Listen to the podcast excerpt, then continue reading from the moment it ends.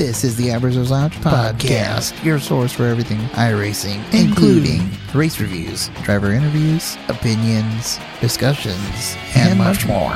Here's your host, Mike Ellis.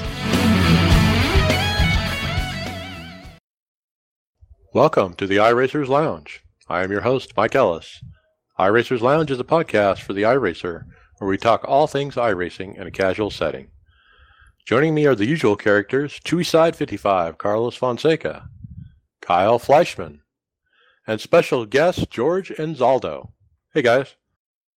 How's it going? Good, good. Thanks for uh, joining us, George. Uh, well, it's so my pleasure. Yeah, so let's uh, get right to it. Uh, when did you start on iRacing and how did you hear about it? Actually, I started iRacing uh, April 23rd of 2013. Um, been a long time sim racing fan. I actually uh, old school PC gamer. Started off uh, sim racing with uh, Indy 500, the simulation, the old Papyrus game, IndyCar Racing one and two, and just through the years, really, IndyCar racing sims was few and far between. There were some arcade style uh, games on some console systems, and it just really left left me lacking uh, for some true IndyCar racing. And so late at night, one night, I was just on my computer and I just happened to punch in IndyCar simulation. And sh- lo and behold, sure enough, iRacing pops up. And I, I see it, and it's already been out for a little while. I'm like, how did I miss this? And I was just absolutely blown away. And it was my main goal and my main purpose uh, when I joined iRacing um, to get into IndyCar racing because I am such a huge fan of the sport.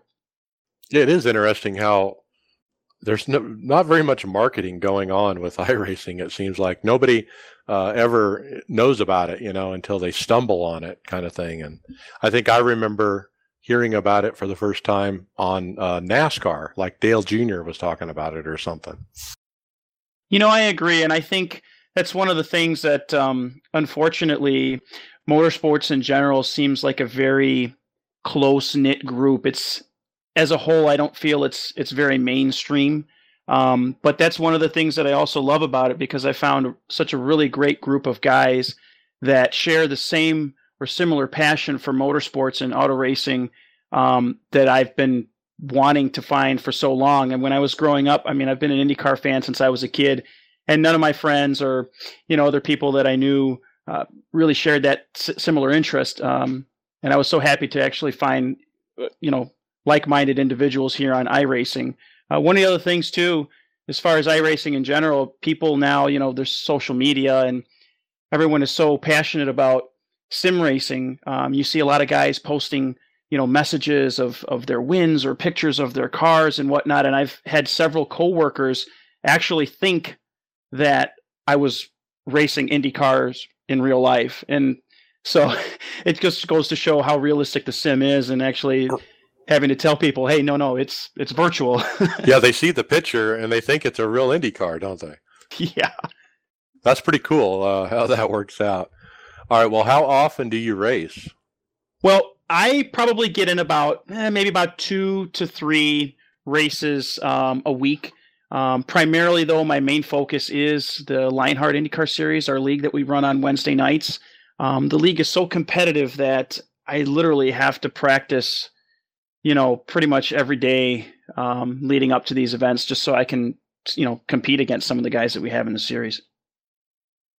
Okay, so you run uh, the league on Wednesdays. Uh, are you running other series? Do you normally run, or yeah, you know, every once in a while, I'll I'll, I'll pop my head into an official fixed uh, IndyCar uh, race. Um, we also have a uh, a side series um, that we run through our league. We run the MX fives uh, on Thursday nights, and we run that combination of ovals, road courses, and road rovals, the road slash oval combination and every once in a while on Saturdays, I'll run the Kart Retro Series. It's another uh, league. Um, they run the Lotus 79.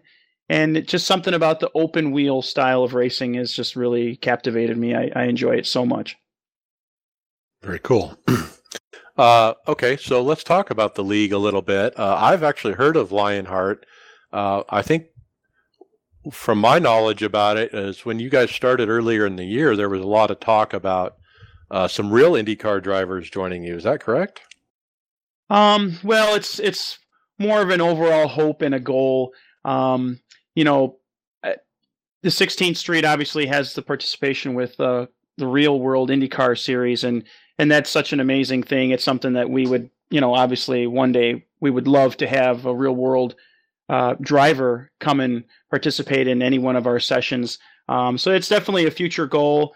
Um, we'll see if that ever happens. If not, um, you know, we still have some amazing racing with the the guys that we have.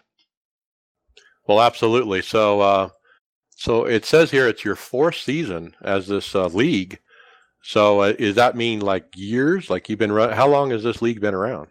Our league has been around for a little over uh, two years. We actually started um, uh, about two and a half years ago now, and our first race we ran at Michigan, and um, yeah, and so we're we're going strong. One one year we actually ran two seasons um, in the same calendar year, but uh, yeah, we're actually finishing up our fourth fourth season um, here in uh, in the middle part of November, and uh, I just I couldn't be happier. I mean, we, have been we've been going strong. Where I've seen, unfortunately, a lot of other leagues have folded.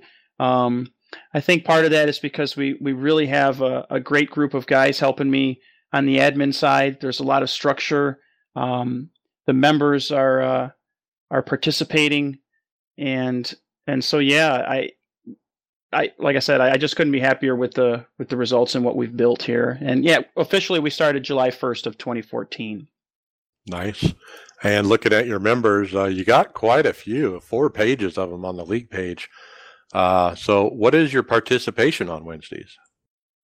Well, um, we have a 40 car, uh, 40 driver official roster.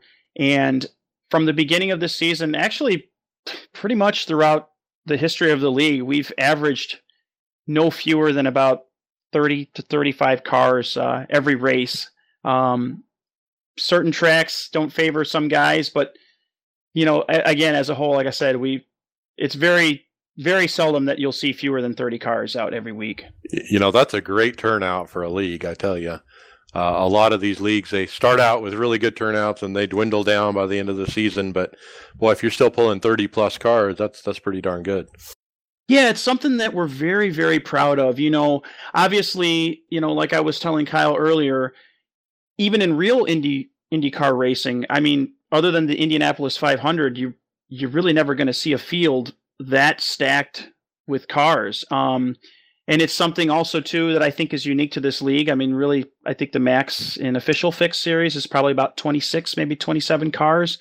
Um, and it's something that we've been able to do and and actually do quite well. We've had some pretty good racing here, and I think that really kind of goes back on the mindset of the drivers. Um, I think the guys you know they they get it that the races are are longer than official fixed races. You know, we have about two to maybe three pit stops uh, for the majority of our races. Um, and guys, you know, they want to take care of the car. They want to be there at the end. There's there's a lot of uh, things at stake at the end of the season. You know, bragging rights. Uh, there's there's prizes. There's some trophies. There's all kinds of stuff uh, that are up for grabs. And um, I just have a feeling that the, general consensus is that the guys kind of feel obligated to one another to do good, you know, to race race each other clean, give each other some room. Um, certainly, though, that you you do have uh, some very uh, friendly rivalries. You know, there's there's some heated battles. Um, it's it's very competitive racing, and I, yeah, I couldn't be happier with this group. So you got a, a really nice website, lionheartracingseries.com. And uh, it looks like you're pretty busy. I also saw this PDF where you have all kinds of information, track notes, uh, information about the sponsor, the current roster, the teams and who is on the teams, uh, the standings and the records and so forth, and even history of the series. So, uh, pretty cool that you you actually track all that. Do you do all that yourself, or do you have help? Or no, actually, uh, I we do it, but I have a really amazing group of guys. Like I said, my admin team, uh, gentleman by the name of Patrick Taylor, he he puts together these press kits, and these are actually um, sent over to our broadcasters, uh, Global Sim Racing Channel, because we wanted to add a little bit more to the broadcast. We wanted to give the broadcasters more information. We wanted to to document the league because again, being over two years now, um, we don't want to forget about our past, and we just thought it would add uh, just another element um, to the broadcast to be able to to pull up this information. Um, we actually have uh, another admin. His name is Jason Galvin, and he he does our uh, post race stories, which actually get published on iRacing News. So it's another exciting thing. Um, one of our other admins, uh, Pierre uh, Degle, he he puts together the stats, who then gets transferred over to Patrick. We we kind of have a well-oiled machine that it, it took a couple seasons to get there, but we've we finally, you know, we've we've we're firing on all cylinders, and we're just really everyone is putting 110% effort to put forth the best product that we can, um, not only for us but for the drivers in the series. I tell you what, we talked to a lot of leagues here on the podcast, and I've never seen one so well documented. So, congratulations! Thank you. I think so that's much. great uh, that you do that and put together these press kits. Uh, so you do broadcasting uh, as well, and we were watching a video of that a minute ago. But I also see prizes and payouts, uh, one thousand one hundred twenty-five total dollars uh, available. Talk about that and how? Do, where does that money come from? Well, um, Mike, actually, this is the thing again. Like I say, these guys, I'm telling you, they are some of the best guys you'll ever meet. Not only as far as sim racers, but just just people in general. We are so lucky that we actually, along with the admins, had all of our races sponsored by not only the admins but also the drivers. The drivers literally stepped up, and we've had we have a 22 race uh, season that is fully broadcast, and that was mainly due in part to our members. I mean, they stepped up big time for us, and so basically, what we did is we put 100% of 100% plus the the entry fees from the drivers we put it back back into the in the into the prize pool um, so we you know they gave to us and and we give it right back Yeah, and you got other awards here like the Rookie of the Year, Driver of the Year, Cleanest Driver Award, and so forth. yeah you know what? We just we just wanted to mix it up. I mean again we have some of the the top guys from official fixed racing. Uh, for example um, uh, three of our drivers swept the top three divisions in fixed IndyCar this last season. Um, the, the league is so competitive, and you know what? We just wanted to add another element to to to give the guys something else to shoot for. Um, and it, like for example, the cleanest driver. That's something that we wanted to do to kind of help entice you know those clean races, and we want to reward the guys who are really putting in the effort um, and, and working hard all season long. Oh, real nice. Uh, and are the setups fixed or open or? Yeah, the setups are fixed. Um, you know, it's it's something that uh, depending on the track, you know, because we don't always have a default uh, iRacing setup available. We'll actually work together with the members um, and do setup testing where we'll kind of develop the setup together as a whole, um, and we'll kind of vote on it. Um, we'll pick the set that we feel works best for the uh, weather track combo, um, and that's pretty much how how it's done. It, on a rare occasions, we'll have a, a, a default setup that just works really well, and we'll go with that. Um, and this way, it allows our guys a little bit more time to to, to practice. Um, now, originally, when we conceived the league, our hope was to have um, somewhat of an intermediate type series where we would be able to uh, have the use of some in-car tools such as the weight jacker, uh, fuel mapping, and things of that nature. However, the only way currently that we would be able to do that was to have it a completely open setup series, and it's just not something that um, we were, you know, interested in doing at the time. Our hope is that one day iRacing will allow us to uh, t- to use the in-car tools without having to run uh, our sessions as uh, an open setup session. Well, you must have been real jealous this last build when us NASCAR boys got the uh, brake bias adjustment on our cars, uh, even on fixed setups. Uh, that's an in-car adjustment. It sounds like you you know what what you're doing with the weight jacker and stuff is very similar. I don't know why they wouldn't do it. You know. Yeah, you know, we actually were lucky enough to get the the brake bias adjustments as well, and so that with that going through, my hope is that eventually they they'll be able to open that up. Our other thought also was to be able to have multiple fixed setups. For example, you know how you can have a a multi-class session where you know you add you know three or four GT cars and then you you know you upload those setups.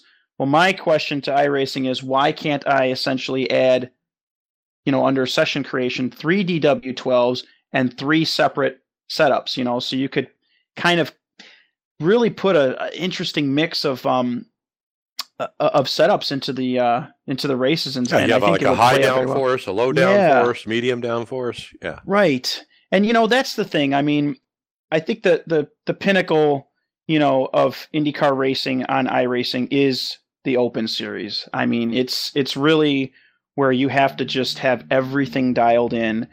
But, you know, and the same same token, so many guys who are getting into it are just they find difficulty in creating these setups, myself included.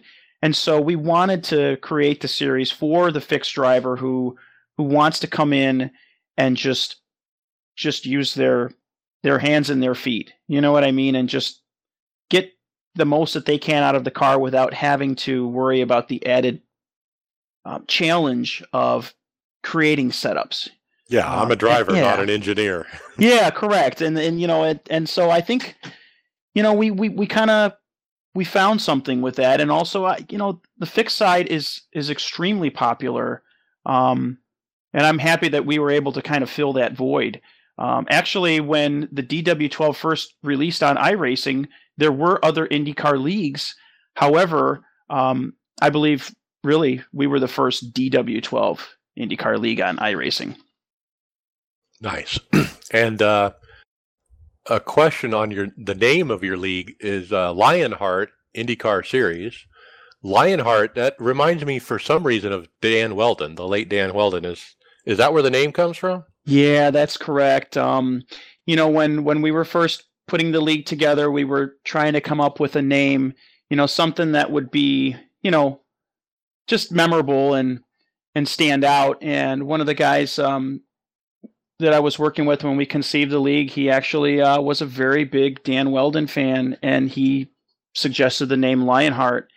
And honestly, we were like, wow, we couldn't have thought of a better idea. You know, let, let's pay let's pay tribute to to Dan, a uh, a true IndyCar racer, and uh, just you know just a fantastic person. Um, and so this was our way to kind of you know pay that homage and pay that tribute to Dan for for what he brought to IndyCar racing. Nice. Okay, so you're on Facebook.com backslash Lionheart Series, and then you also have your website, which is LionheartRacingSeries.com. So, how do people get involved if they want to join you guys? Yeah, you know, um, we are always looking for drivers. Um, basically, you can just hop on our website, and there's a uh, right at the top of the screen, you'll see the contact tab. And from there, you'll see registration, and just click on that. Send us an email. There's a couple little questions that we'll have the guys fill out.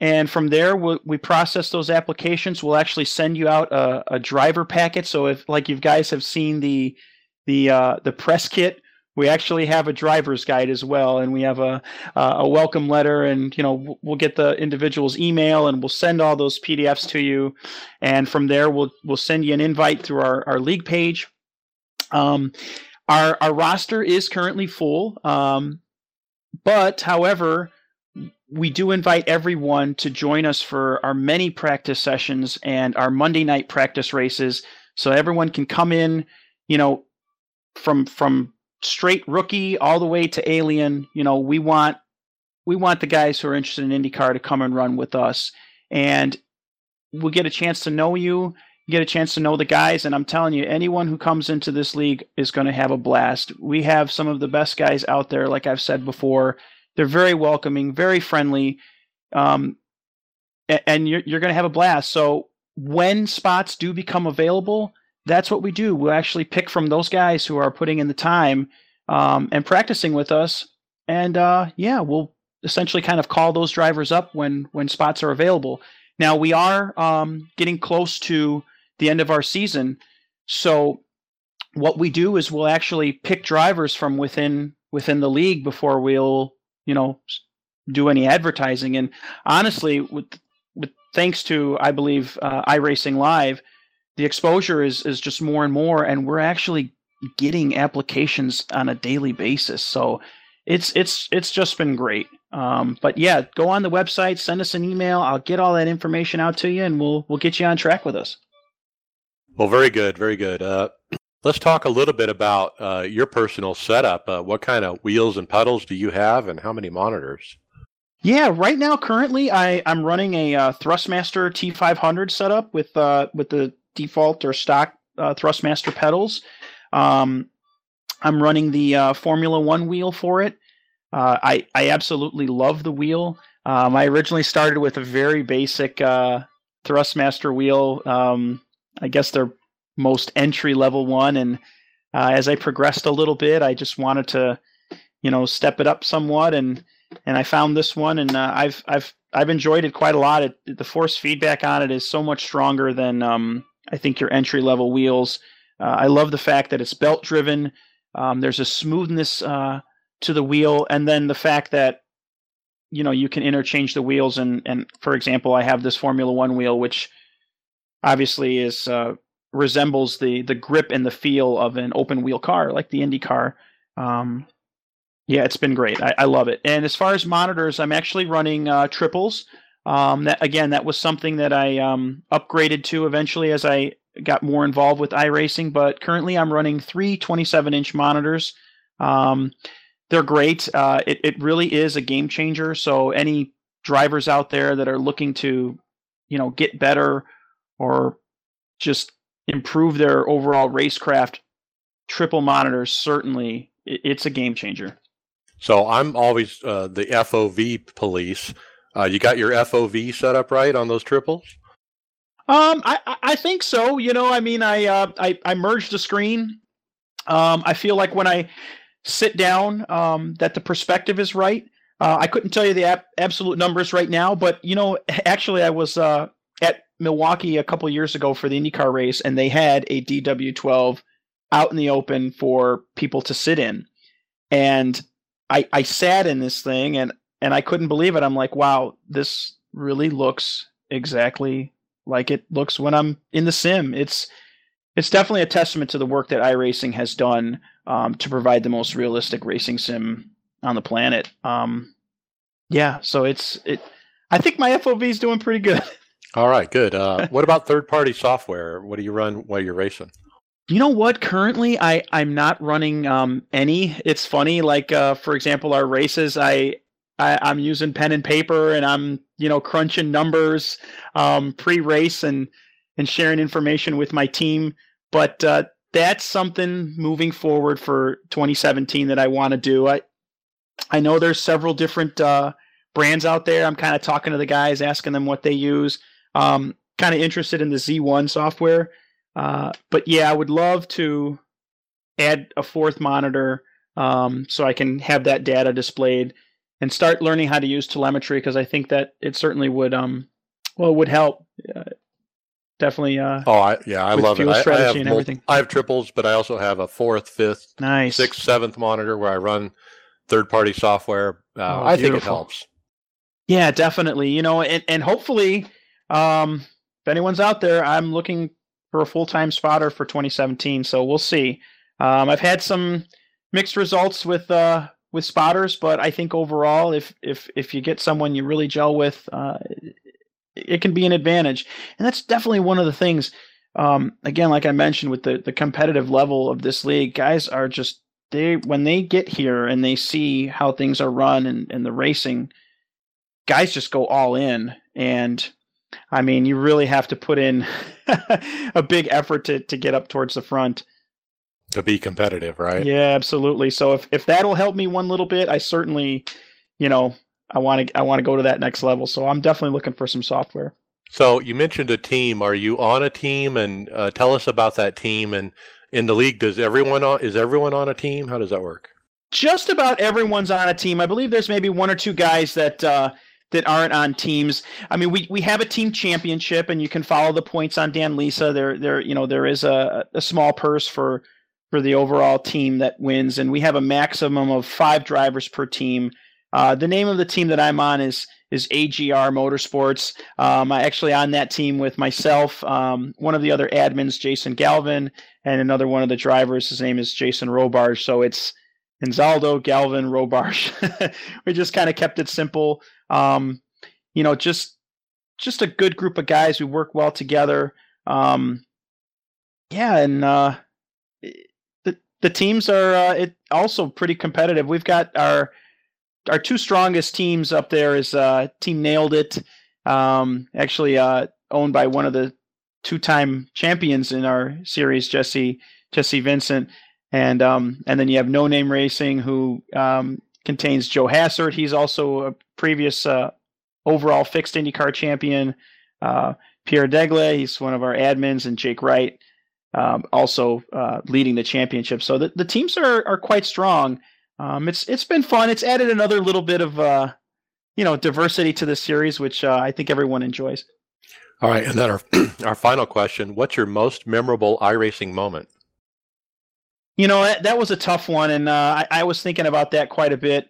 Um, it's really a toss up, probably between my very first win in iRacing, which was in the street stocks and USA Speedway, and you know the rookie side for me was just it was it was tough, you know how that goes with the the wrecks and whatnot. But honestly, I really think was the very first win that I I got in Lionheart um, was at Iowa a year ago, and I've had already fifty plus starts. It's it's uh it's really tough to get a win in the series, and so when you do get one, it it, it really it really means something. Um, you know, we've had guys like, for example, John Goke, um, who's his accolades. You know, you could go on and on about his accomplishments in in the official side of iRacing, but uh, you know, when when he says that you know his wins, you know, some of his wins are, are more meaningful than things that he's accomplished in the official side. I mean, it it really uh, it was very touching and, and really makes me uh, makes me feel good about what we've put together with the league. Now, on your uh, on your website, the lead story is Jonathan Goke is actually uh, made his last start. What's that all about? Yeah, you know what? Um, he actually is getting deployed. Um, he he's he's he serves in the Air Force, so we we definitely thank him for his service. And this is the second season in a row where, unfortunately, he's he's had to uh, you know he's he's had to be deployed, but um, he he's going to be back next season, and hopefully he'll be able to run the entire season out. And I, honestly, I think he would have given Jake a very good run for his money for the championship um, if he was able to put in the entire season's worth of racing. Right. Well, we certainly thank him for uh, his service as well Absolutely. to our country, and and uh, hope he gets back with you guys soon. Staff Sergeant Goke. Very nice. All right. Well, thanks for uh, joining us, George. Uh, we're going to jump into topics now, and and uh, we'll go through that, all those. Uh, Dave Smith, you joined as well. Uh, let's jump to the next topic. Peak antifreeze series uh, happened, and our longtime guest, uh, who's been on several times on the podcast, Logan Clampitt, wins his first ever Peak Antifreeze Series win. Uh, so congratulations to uh, Logan. And boy, I was surprised about how much coverage this win got. I mean, it was everywhere. It was all over iRacing.com, Facebook, uh, other websites covered the win as well. Um, so I don't know if Logan had a hand in, in the promotion of that, but boy, uh, we, we have more uh, websites to look at about his win than we've ever had before. But uh, I guess that's what happens with a first time winner, and we're coming down to the end of the season. So, but uh, congratulations to Logan. Uh, we know he belongs there, and, and he did a great job on that last restart, uh, holding off some of the best. Uh, Ray Alfalla was right behind him, and and uh, he he did a great job. Yeah, that's that's definitely amazing for any of those drivers to make it to that level. Um, it really shows the commitment that they put in into their craft. And I mean, these guys are the best of the best. So being able to score a victory like that is it's quite impressive. Right. And uh, so the last race of the season is in two weeks. And I believe there's a five point gap right now uh, between uh, Ray Alfalla and PJ Stergios. So, uh, boy, it can't get much more exciting than that as wow. we go into the championship here. But five points, Ray Alfalla leads PJ by. So, uh, boy, PJ is going to have to have a good race and and and finish ahead of uh, Ray by a few spots, not very many, to win it. And so, what track are they going to next? Uh, let's see here. Well, the last one it, they just won was New Homestead. Hampshire. I'm not sure where the next one is. Should be Homestead, isn't it? Homestead. Yeah, I, I think so. Great track. Yeah, that's where they finish it out. Yep, Homestead. Very nice. How how are those how are those drivers um, at those tracks? Do they have a, a, a history of, of being strong there? Well, yeah. I mean, these guys are the best of the best. So, yeah, uh, very true. And you got to remember, the winner of the championship, they get all kinds of stuff. They get ten thousand dollars. They get uh, to go to the actual Homestead race uh, for NASCAR at the end of the season and get presented uh, you know, one of those big giant checks, and they get a, a trophy, a ring, you know, a special ring for their hand, and and to get to meet the NASCAR guys, and it's quite an honor. Yeah, and I, I think, think, they should same. run a uh, full season, just like uh, us NS, NIS guys do. You know, your your uh, your top division in NIS, you know, they just get a little certificate that that says you won a championship. Whoopee! But they do more racing, harder racing, longer than the guys in the Peak Series do.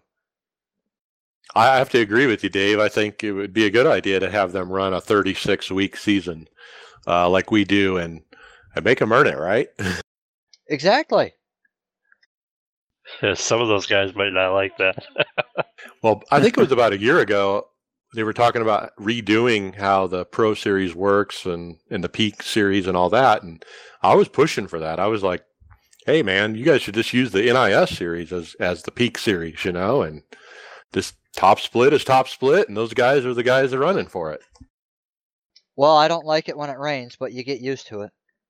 You got it. Well, uh, congrats to Logan Clampitt and uh, he did a great job uh, getting that win. We saw him running pretty well this last part of the season. He's had some top tens, top fives, and uh, great win for him. So, Kyle, what's next? Well, next is uh, well, we'll t- talk briefly about the Grand Prix series. They didn't have a race this week, but um, next week they're going to have their season finale, and um, that's going to be taking place, and we're going to find out who's going to who's going to win the whole shebang. Who's going to bring home ten thousand dollars? Will it be Martin Kroenke or will it be Gregor Huttu? Yeah, and uh, the point gap it looks like it's seventeen to to. So Martin Kroenke's looking pretty good. Yeah, they've been running top five with each other all all season for the most part. So we'll have to see if one or the other can uh, stretch out enough spots there to get the points, seal that deal. I, I love this stat here. Martin Kroenke, average finish 1.8. And Gregor Huttu's 2.8. But man, that's pretty darn good. That's like finishing first or second every race. It sure seems like it. Or at least in the top five. All right, so that'll be something to watch for as well. Uh, that's going to take place. What did you say? October eighth. Yep, October eighth at two p.m. Nice. And that'll be at the Eastern. Circuit of the Americas, uh, Austin. Yep, and that's 10 a.m. Eastern Standard Time. Okay. Let's jump to the next topic uh, NASCAR iRacing Series. Who wants to go first? Dave, tell us how you did. Well, I was one and done. I showed up, ran for it, packed up, and left. So, not your favorite track, or you just happy with fourth? Oh no, I love racing at Dover, but I, I wasn't gonna overcomplicate things. So, You know, I, I had, you know, my goal has been top fives, and you know, so I I ran the Wednesday Open, and I got my fourth place. I got my points, and on to the next one. I that and I decided to just kind of uh, be lazy this week and not do a whole bunch of racing. So I did some uh, truck racing early in the week, and then I went to Dover and, and got got my race in and took the rest of the week off. And you've had computer problems too, right? Uh yeah, I I had some computer issues with it overheating, but uh, luckily it didn't affect uh, my racing at all. But I got everything sort sorted out. Found out that my uh, water cooler failed me, and my computer was running around 90C at idle. Man, that's hot. Yeah, we got her all fixed up though. We're we're ready to go. So let me ask you: When you got that fourth place, did you start from the pit like you usually do? Yes, sir. Well, did you go down a lap uh, early or? No, I was never never a lap down. Nice. Well, good run, Thank you. Kyle. How about you? How was your uh, week? You pretty much know how my week went. Uh, it was the I ran here in the spring, and I I fell in love with the place. I love this track, but I ran well. had had potential for some wins in the spring, and just came just spots short. Um, ran the Wednesday Open race, got door slammed to the wall, blew my motor, finished 28th. Uh, ran the fixed race on Thursday, same thing, door slammed uh, while I was on the inside of a guy. He came off the wall and took me out on the backstretch, finished 20th. Ran the Open again um, Friday, I believe it was, and got door slammed again into the inside wall on the backstretch. Finished 12th in that one because of attrition. And then came the best race of the week last night. I decided I'd start on pit road uh, for the fixed series, as I did Friday for the Open, and um, caught speeding trying to leave pit road on the initial start, so I had to come back in, serve a 15 second penalty, and uh, went four laps down at that point. Um, came out just before the first caution of the race, got door slammed on the backstretch. Took six minutes and six seconds of optional repair. So I just decided to milk the repairs out through the race and um, finally finished it up and got on the lead lap through lucky dogs and, and wave arounds and everything on lap 129 and ended up finishing fourth. I restarted on at second place on the last restart with about four to go, I believe it was, but I burned up that right front tire trying to keep third place behind me. So I'm happy with uh, fourth place finish. Nice. Dover's a great track. We actually Lionheart ran Dover last week. nice. Pretty wild. Yeah. Yeah, I mean, Kyle, you've had some bad luck this week. Uh, It seemed like every race except for Sunday, you had blown motor like within the first five laps or something. Yeah, it's just unfortunate. It's it's what happens. You know, Talladega came out and I lost my brake pedal on my sim pedals there and had to take them out of service. Going back to the G27 pedals, it's just I just struggle with them. Um, you know, with the sim pedals, you have them. Um, Dave has his own set that he built himself, but they're hydraulic brake, and it's just nothing like using the G27 pedal. So I struggle with braking. Um, I'm starting to get the hang of it now, but it's just not that real feel. And ever since Talladega, I've been in a downward spiral I rating wise, and I'm down here in these lower 16, 1700 I rating splits, and I'm just getting chewed up and eaten. Nice. Well, that was a heck of a run last night where you got a was a fourth. Yeah, fourth place. Yeah, and it it was really exciting, and uh, I appreciate you uh, joining me there at the end and keeping the head cool. Yeah, I mean, you were in position to win there. You were second on that last restart, and uh, but it didn't work out. But hey, still a good run. Yep, definitely. Sounds Uh, like main performance needs to get off the pot and Get, Get your that pedals stuff back. fixed. Yeah. You got it, pal. All right, I'll go next. Uh, it was a good week for me. Uh, Wed- Wednesday, P5. I mean, a, top five for me in this series and the split I'm in, that's like a win. But uh, there were some connection issues or server issues that night. There were many that got disconnected, but I wasn't one of them. Uh, the first green flag stop, I cooked it into pit road.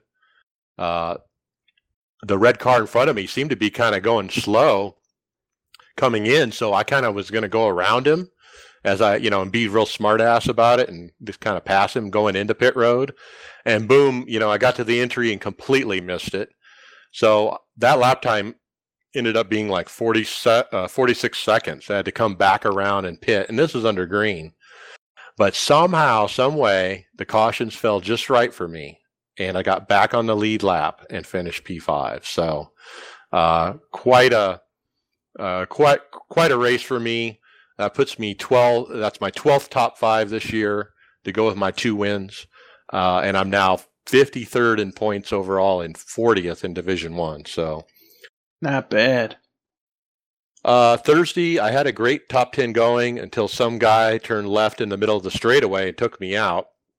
It turns out he uh, his screen went black or something. He had a hardware problem, and so I didn't really blame him for that. But I still finished uh, 13th.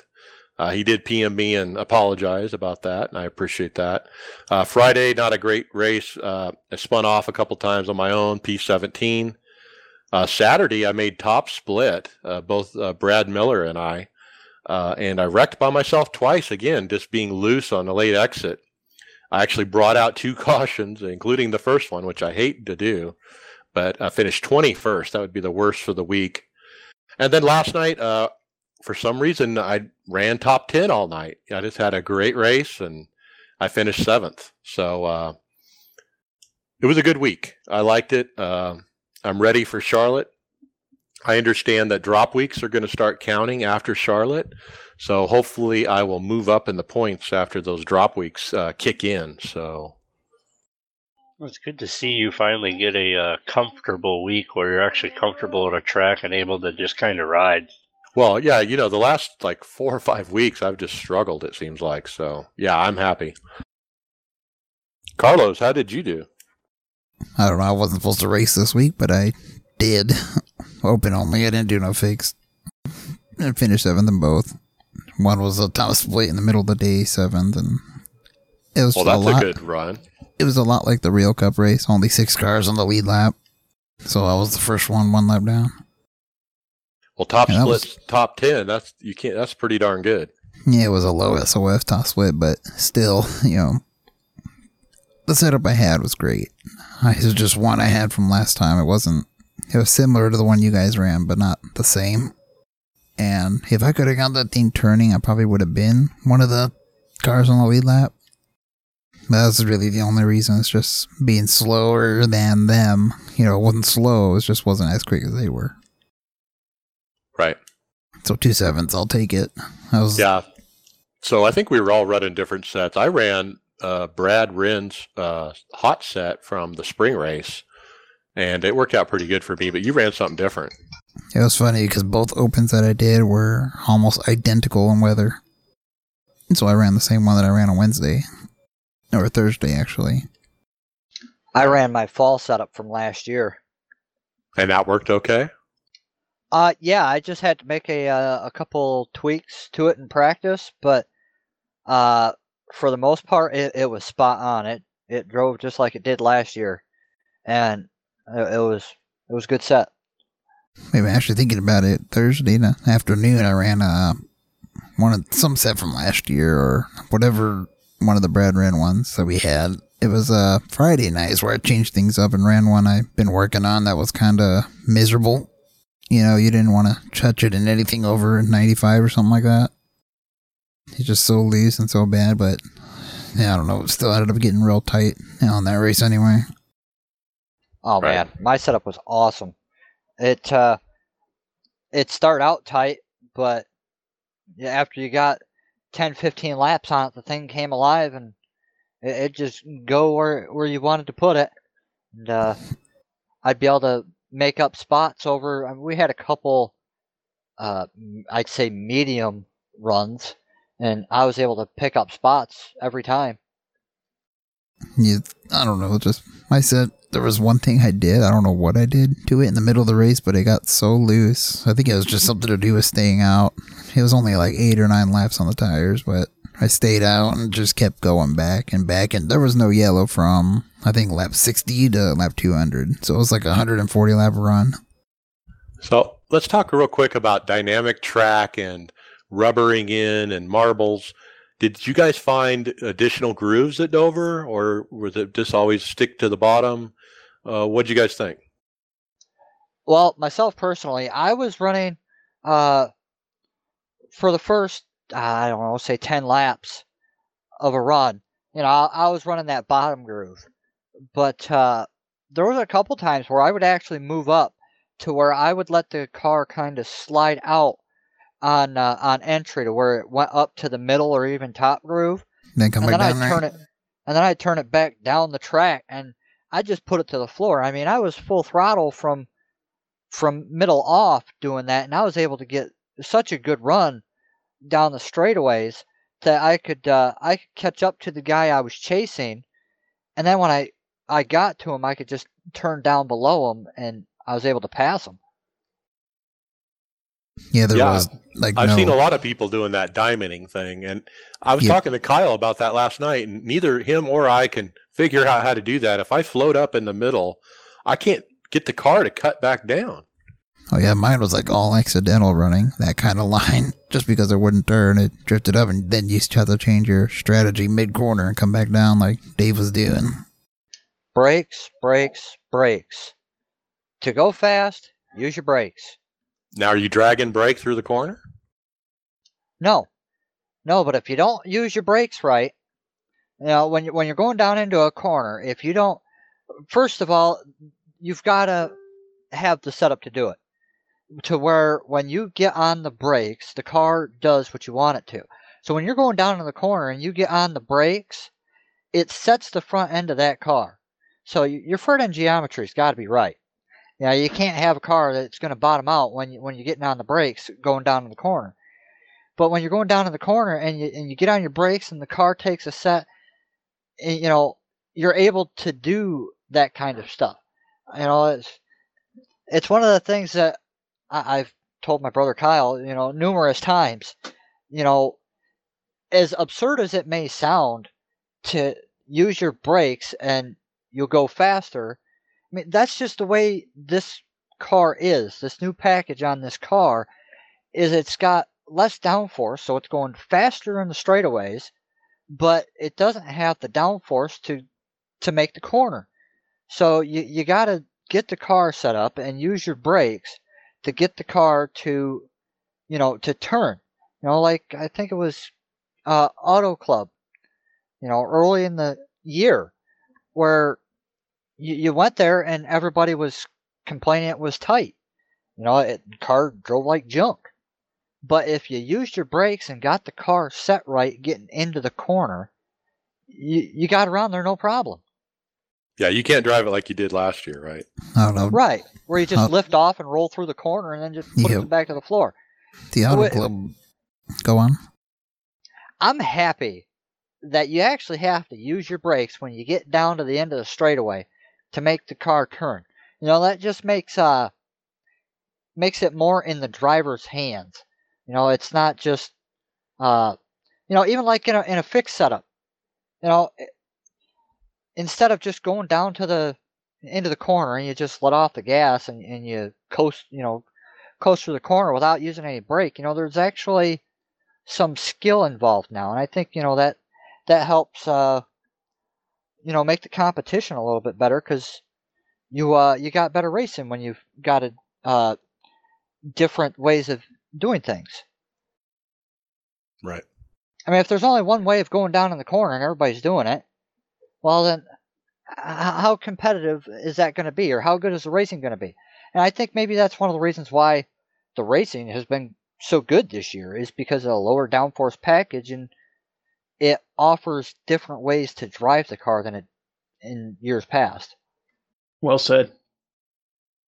So, George, how how uh, you guys just went to Dover in the Indy car? Did you guys find did. additional lines or? You know what? Um, yes, obviously, you know, like you guys were saying, the the the low line um, you know, was king. But we found that uh, towards the middle of our, our run, you know, the, the tires we we were getting some considerable wear, and the push got real. So some guys were working the the middle to to to high groove, um, and we had some good uh, green flag runs. Um, however, being that tight, that many cars, uh, we did have some incidents. And kind of going back to what you were saying as far as like connection issues, I think three three of our cautions were caused due to net code. Um, and it's just one of those unfortunate things. I don't know if it was something, you know, with this track in particular, with that many cars, uh, but certainly it was something we experienced. But yeah, for the most part, the guys were running the uh, the low to kind of mid mid groove there throughout the, you know, the, the green flag runs. Nice. All right, let's move on. Kyle, what's up next? Well, next to be the patch that was released actually uh, this past Thursday. iRacing took down the site to release uh, season four, patch three, and uh, basically all that was in this one was um, road car uh, changes. They did change a misspelling in the um, in the NASCAR side on all three trucks but the other things were um, like the pit limiter for the Auto Quattro, Audi Quattro for the accuracy and everything. just minor little changes. Really nothing to speak of, but I'm no. kind of surprised by the lack of release notes. I mean, it seems like real minor stuff that they, they fixed. Yeah, it almost seems like something they, they probably could have held off till, you know, a bigger release.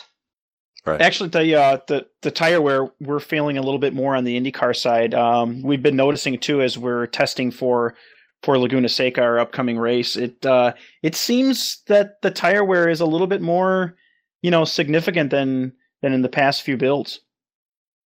Interesting. Yeah. So within a few laps, we're down to about ninety percent, whereas before um, you could go 10, 12, you know, laps, thirteen laps, and you're around, you know, 95% uh, tire wear. So car gets a little bit more slippery as as you get down to the end of your run. Nice. All right. So next up uh, on the topics, I think it was most popular thing this last week uh, that iRacing posted, but they posted up a picture of a sprint car at Eldora Speedway, and the internet blew up. Everyone is excited about this. I tell you. Oh, they had over the 3.4 uh, 3,400 uh, likes on that Facebook post. I think it's something that a lot of people have been excited about for a long time. They and, want the dirt. Oh man! And looking at the picture and looking at the dirt itself, I'm amazed that you can see like the the tire tracks in the dirt, and you can see where the the the treaded tire is leaving those tracks, eh, like you would expect, you know, like in mud or dirt. But boy, it's exciting. It is, and you know, just kind of again going back to the the open wheel side of things. I mean, that that style of racing is where a lot of the guys like Andretti, Foyt, you know, those guys they they started off in in in those those forms of racing and eventually you know made their way up. But um, yeah, I, myself included, I, am very excited. I definitely want to try my hand at it. Um, it, it, certainly is going to be a uh, interesting challenge. So you ever going to run the Indy cars at Eldora? Ooh, could be fun. We, we, could try. I don't know if we'll with the slick we'll have... tires and boy, yeah. man. that would be a blast. we got to try it. It uh, might turn into a demo derby, but uh, well, hey, we got to try not? every car on the dirt. right, I'm sure. Right honestly, it wouldn't be too bad if you think about it. If you just take and dial out some of that rear wing and dial in the the front wing, you'll be able to pin down the front, that, right? Possibly. Yeah, pin down the front. You'll be able to get that rear end to slide around. Maybe we'll make that our all star race for the season. That's a nice. great idea. well, they talked a little bit uh, in the commentary with the picture about the track will constantly change and react based on the cars. Uh, not yet visible, but almost ready will be the accumulation of loose dirt and a cushion. So I know if, if you're not familiar with dirt racing, lots of times the dirt builds up against the wall and develops what's called a cushion. and a lot of people run up there uh, towards the end of the race because there's more grip. Well, you know, Mike, um, something that we have been seeing, like you said, with the uh, the accumulation is, you know, again, we're practicing for for Laguna Seca, and so you've got guys at the top of the hill, they're they're spinning, and the whole track is surrounded by dirt and sand, and so some sections of the track you can literally see that yellow sand just building up, and as guys are driving through it, you see that sand starting to dissipate a little bit, and you see the groove kind of coming back in. Um, it's it's really neat what they're doing. Yeah, it's really coming together good. Yeah. All right, Kyle, what's next? Sorry, I had to cough there. Uh, next is the uh, iRacing meetup at Atlanta. Yeah, they iRacing posted a picture. A bunch of iRacers got together at road at the real Road Atlanta race this last week. Uh, IMSA, I believe, was there, or was it the Mazda? Uh, but that guy Glenn McGee, who's the Mazda driver, he was there as well, and looks like they had about a dozen, fifteen people or so. Yep. Very cool. So I've always tried to get involved with meetups, and I never can get anybody to show up. I did a meetup with the West Club once, and only one other guy was there besides me. So this this year we actually had about nine guys from our league meet up um, for the Iowa IndyCar race, and it was a blast. It's great, you know, getting to meet some of these guys face to face that you know you're you're racing with and and talking to day in day out. Um, but that was a lot of fun. Nice. Okay, next up was a video iRacing put out uh, with Will Vincent, uh, who's the announcer at Race Spot. He does a Q&A with uh, senior an- animator David. Uh, and uh, it's just a, one of those short little funny videos, uh, you know, 25 seconds or something. And yeah, I, what did you guys think of that? Did you see it? I didn't even watch it to be honest with you.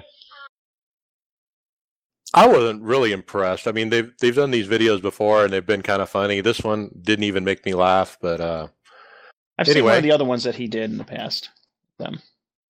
I think that one where they they uh, the guy walked through the lobby and he picked up the plant that was sitting in the corner so he yes. could get to the dirt. That was pretty funny. Yeah. All right, Kyle, what you got next?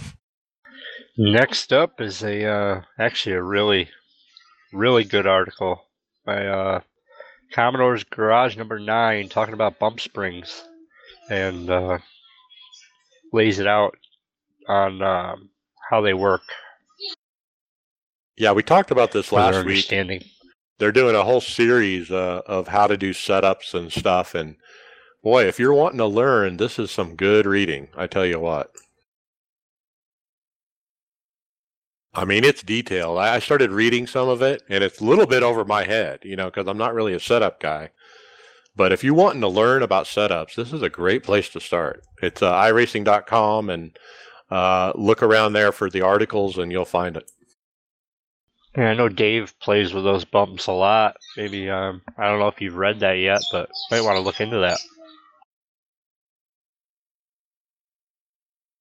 All right. Next up, is uh, iRacing employee David Tucker uh, was commenting on some netcode problems that people were putting in the forum. Uh, people were kind of complaining about there's too much netcode, you know, and and he actually took a moment to write down kind of how it works. And I'm just going to read an excerpt of that because I thought it was interesting uh, and kind of gives you an idea about what this netcode thing's all about. So I'm going to read it here.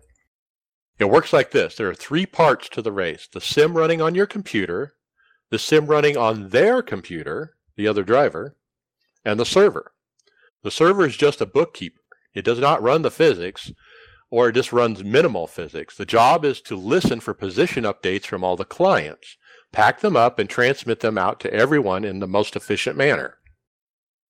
The physics run on both your computer and your competitor's computer, he has the master copy of his car. You have the master copy of your car.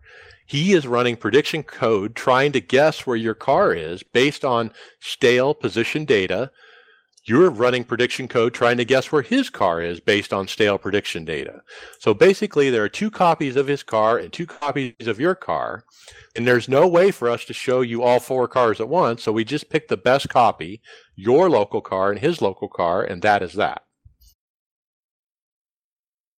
So he's talking about latency and and they're trying to figure out and extrapolate where the car is going to be, even though they don't know where, because there's the latency. You know, uh, latency could be up to a half second, and so iRacing has to tell the competitors where your car is, so it kind of has to guess based on the direction of travel you were going, the speed you were going, the grip level that you have at that moment, and all those other things. It tries to figure that out and kind of put that car in the right spot, if that makes sense.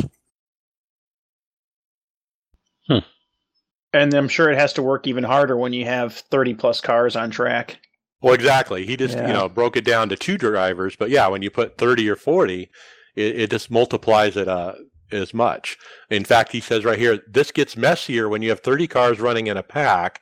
Now you don't just have two copies of each car, but 30 of each car. So 900 copies, which is 30 times 30, each doing a slightly different thing, or almost 4,000 cars in a maxed out server.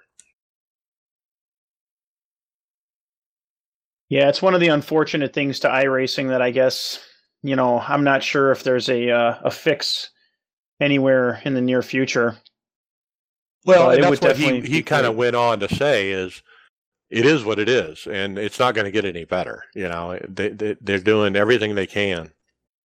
I think I heard somewhere that someone was talking with a real world driver who was you know trying iRacing and they asked you know what what's the difference what's the similarities and the the the subject of the net code came up and one of them was that in in the real world you can actually get closer to the car you know than in the in in the sim because of you know things such as net code yep all right kyle uh, i think final topic what do you got well, the final topic's actually a listener comment asking us for some feedback.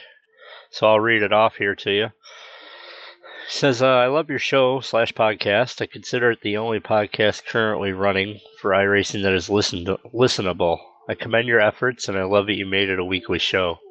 As a newer iRacing subscriber, I find there are several times that I found myself at a point where I'm unsure of what my next move should be. I am currently at one of those crossroads, and it led me to thinking about how it could be beneficial to work in some stuff from your listeners that are still early on in their path through iRacing. My current situation lands me in arriving at a C license with roughly a 1450 I rating.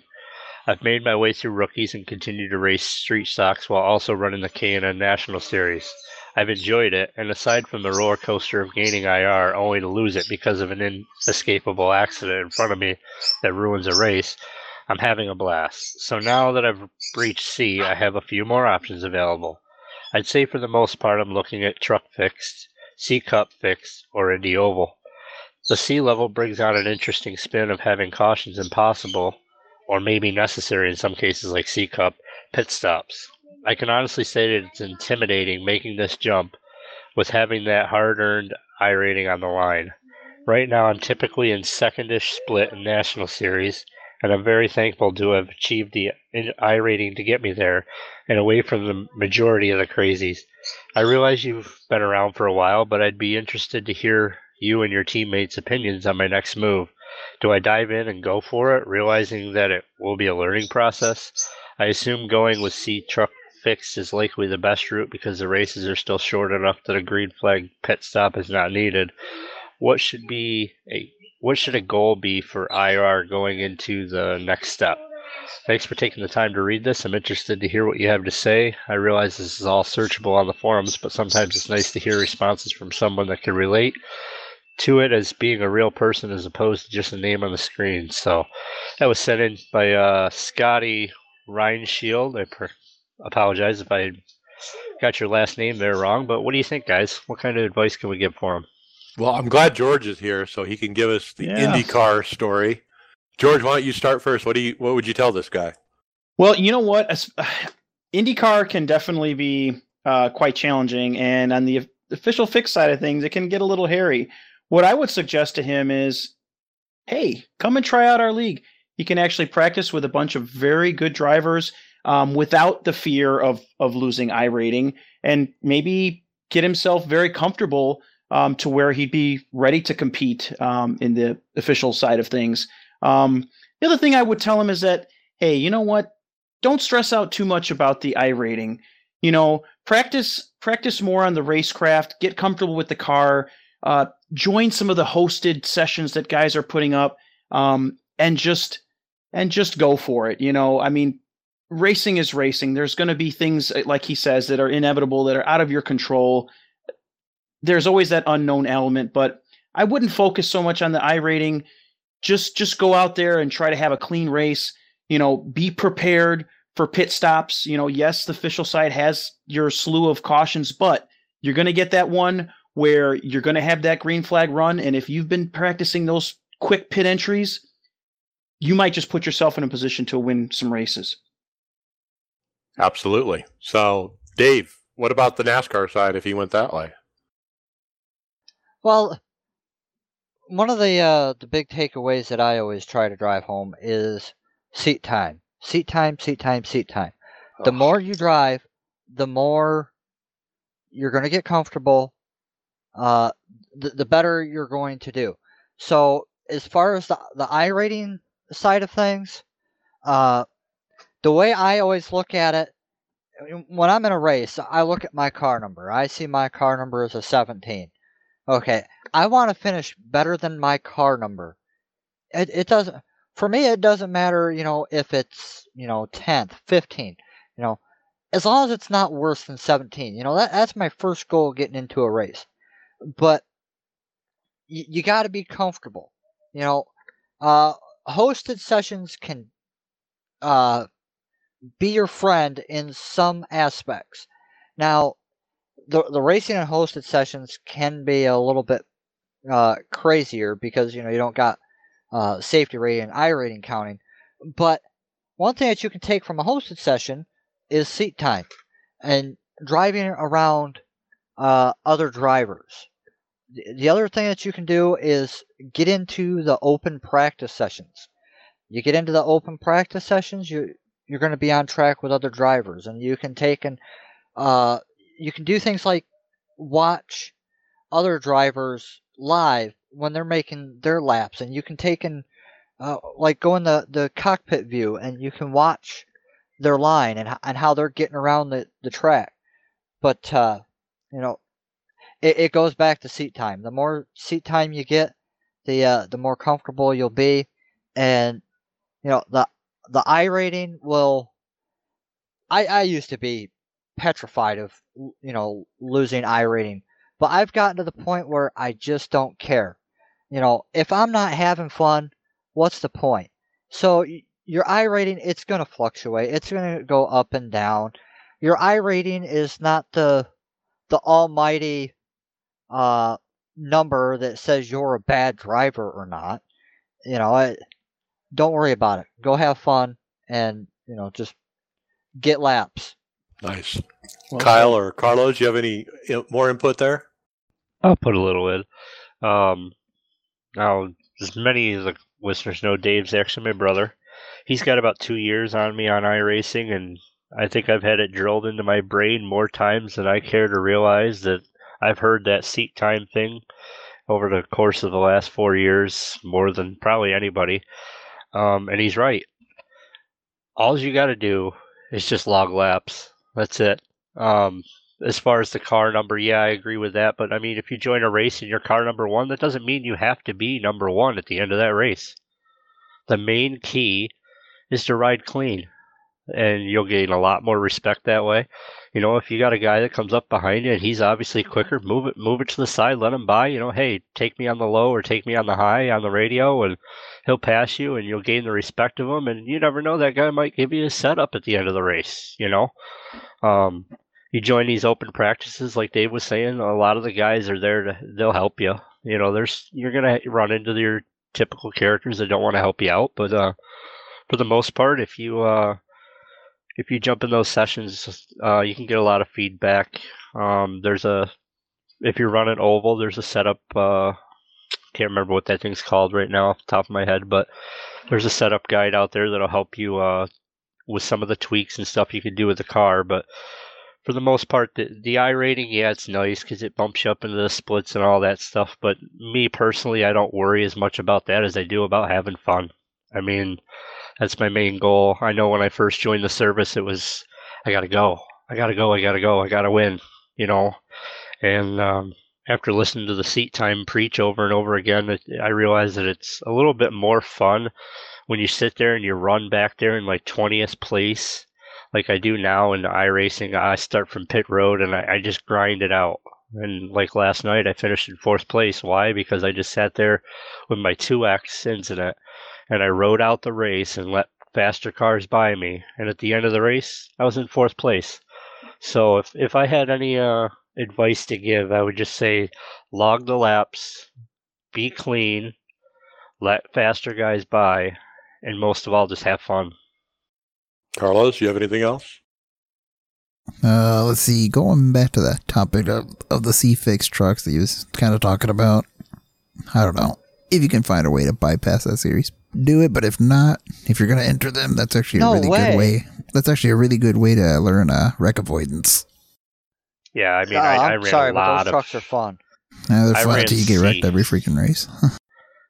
It, it's you're you're right, Carlos. In a, in a way, I ran C fixed for the first two years there, and I had a lot of fun. But it was also really frustrating because you got the guys down there that that's where they stay because they wreck all the time. So they they don't ever get their license up to be able to run the other cars. But it all goes back to patience and riding clean, wreck avoidance, like you said. yeah, that was just my bad experience. I had every single race, but you know, I was when I was coming up through everything, there was no fixed series. It was just open, and I don't know. It was really fun back then. I'll jump in here. So, if you want to go to the NASCAR side, what I did was I got to the C trucks and I I just ran it long enough to get to the A license, and I completely bypassed the B car. I didn't even buy the B car until several, you know, a couple years into into my iRacing account. I as I worked my way up, my goal was always the NASCAR Sprint Cup Series. So No, I was just trying to get to that A license so I could run that series. Oh, you And- missed out on the best version of the B car.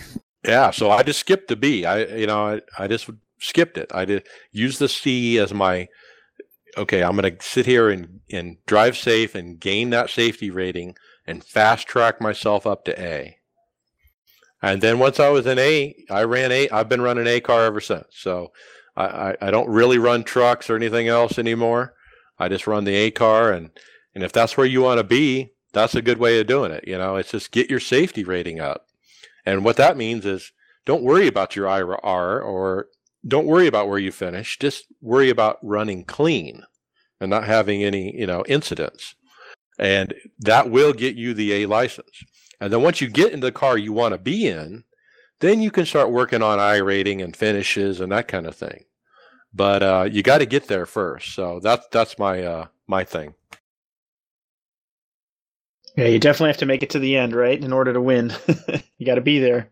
You got to finish before Yeah. you can win, right? Yeah. That's right. Well, that's why you know racing those trucks is almost a necessary evil. You know, if you can make it to the end of a truck race, well, then you know that that's a, a good experience. I mean, yeah, you're going to have bad experiences racing those trucks, but you know, at the end of the day, those things are fun, and you know, you can get a lot of uh, confidence getting into those trucks and be able to you know wheel them and, and get up there and be, you know, racing in the top three and fighting for a win. You know, yeah, you might get wrecked out running third, but you know, you, you get confidence, you know, being able to be up there and run. And uh, I think Carlos said something about wreck avoidance, and yeah, you'll you'll get your your wreck avoidance practice, but you know, at the end of the day, you know, if if you're here to have fun, you know, th- those trucks are a good way to go.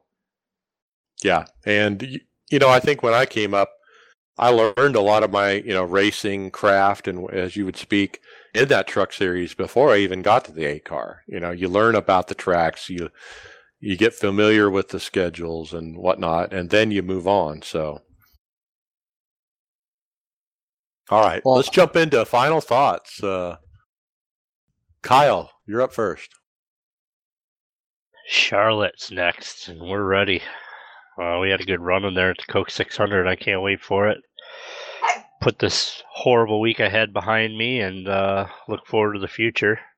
Um, we got the World Cup coming up here in a couple weeks, so just wanted to put a quick note out there. Next week we're gonna have a guest on that's gonna talk about this World Cup. The uh, the participation for it's been going down quite a bit over the since they put it out. It's just every year it kind of goes down a little bit, and a little bit. So we're gonna have a guest on next week and try to uh, clear up some uh, information on it, and uh, hopefully more people understand what it's all about and race for your club and uh, we'll see you next week. Nice. Dave Smith, what do you got? Well, I'm, I'm ready to go to Charlotte, and uh, I plan on taking my Chicago set there. I think that'll transfer over quite well, and if it does, uh, good luck to everybody I see this week. Nice. George Anzaldo, thanks for joining us. What's your final thoughts? Well, my final thoughts is well, certainly I want to thank you all for having me on your show. I, I really appreciate it. Um, and basically, just uh, just want to say, hey, anyone interested in running some IndyCar, give us a give us a look up on our website uh, and come check us out uh, and watch us on on Wednesday nights at 9:50 Central. I, I think you guys will have a blast. Uh, it's some pretty exciting, fun racing, and um, yeah, thanks again. Yeah, thanks for joining us. Carlos, final thoughts. What were we saying about Chick Charlotte? It's, That's next. Yeah, um, I was supposed to take a whole bunch of time off of NIS, but these freaking tracks I don't like them keep coming up, so I'm never never gonna get a break. The so, season's uh, almost yeah. over. You might as well keep running. Hey, I'm skipping Martinsville. Screw that track. And um, bring it on. Yeah, whatever. I can't wait for Martinsville. Oh, love me some Martinsville. Possibly my best track is uh well this week, so looking forward. Nice. All right, and my final thoughts are: I'm looking forward to Charlotte. I, you know, Dover was a good week for me. I'm hoping to continue that streak and uh, get some more top fives, and I'm really looking forward to the drop weeks kicking in to see if I make a considerable jump in the points. I'm a little concerned that I, last year I finished top 20 overall in the NIS Open. And I'm way off from that right now, but I've been running about the same.